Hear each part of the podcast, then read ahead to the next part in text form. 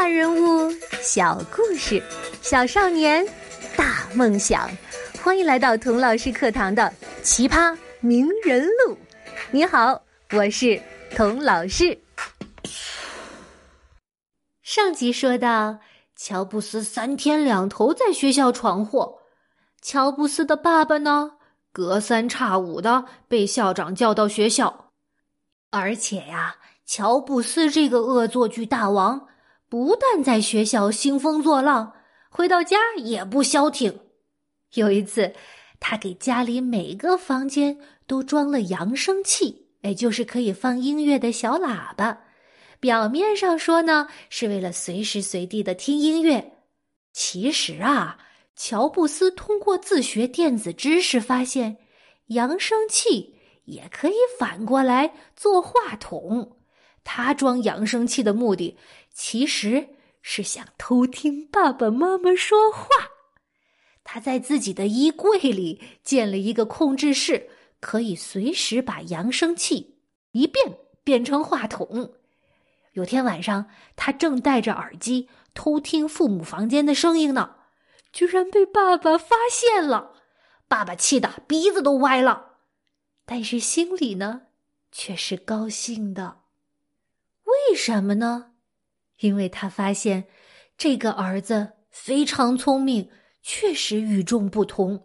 他决定一定要好好帮助儿子成长，帮助乔布斯把他浑身的能量和潜力用到正道上。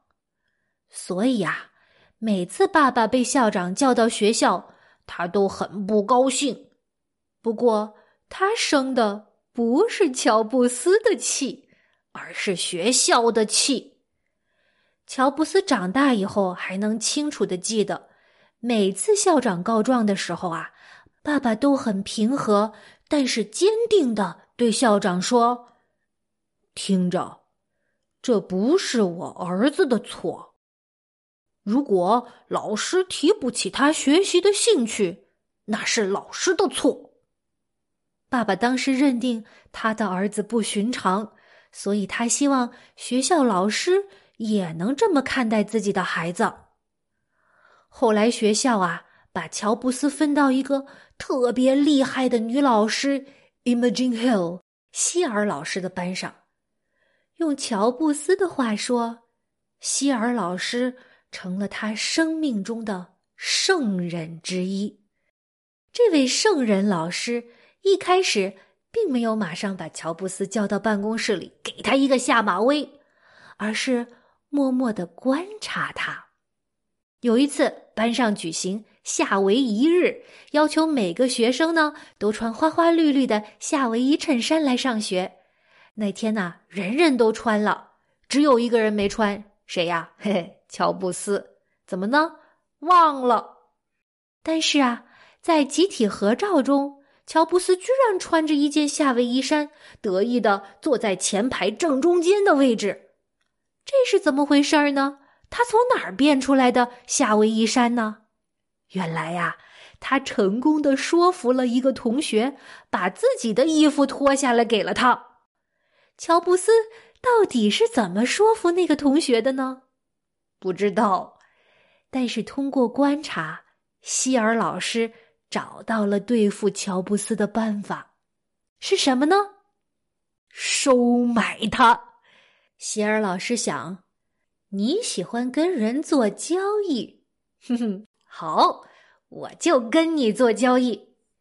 所以一天呢，他对乔布斯说：“乔乔，你放学以后先别走，我有一样东西要给你。什么东西啊，希尔老师？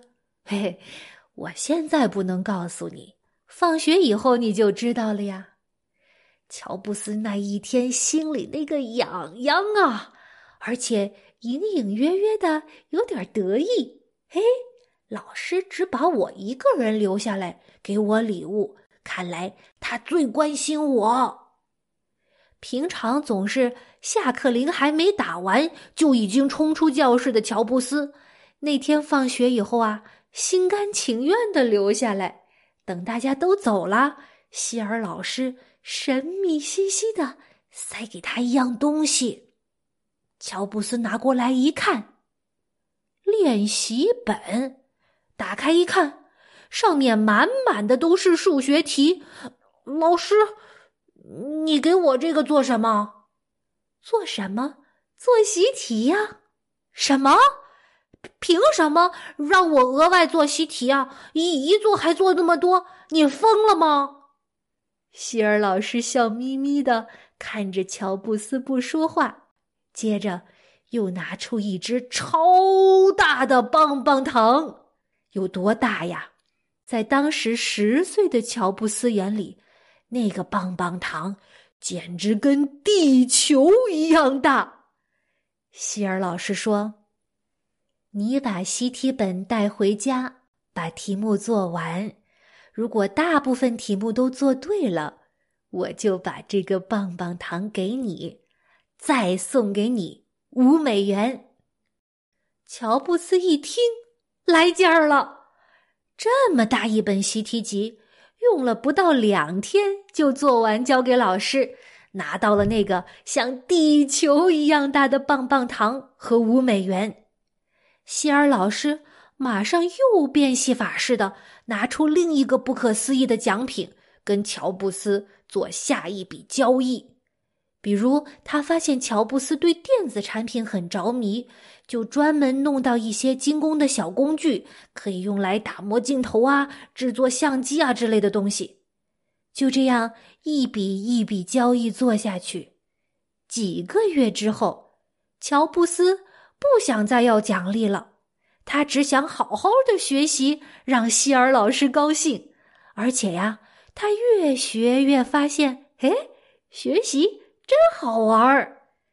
希尔老师就这样把一个一刻也坐不住、成天除了恶作剧不想做作业的孩子，变成了天天盼着写作业的学霸。后来，乔布斯说。我从希尔老师身上学到的东西，比从其他任何老师那儿学到的都要多。如果没有他的话，哼，我一定会坐牢的。谢天谢地，乔布斯没有去蹲监狱。不过呀，他中学还没毕业，就做了一件很糟糕的违法的事情。是什么事情呢？我们下一集再接着说最糟糕的好老板乔布斯的故事。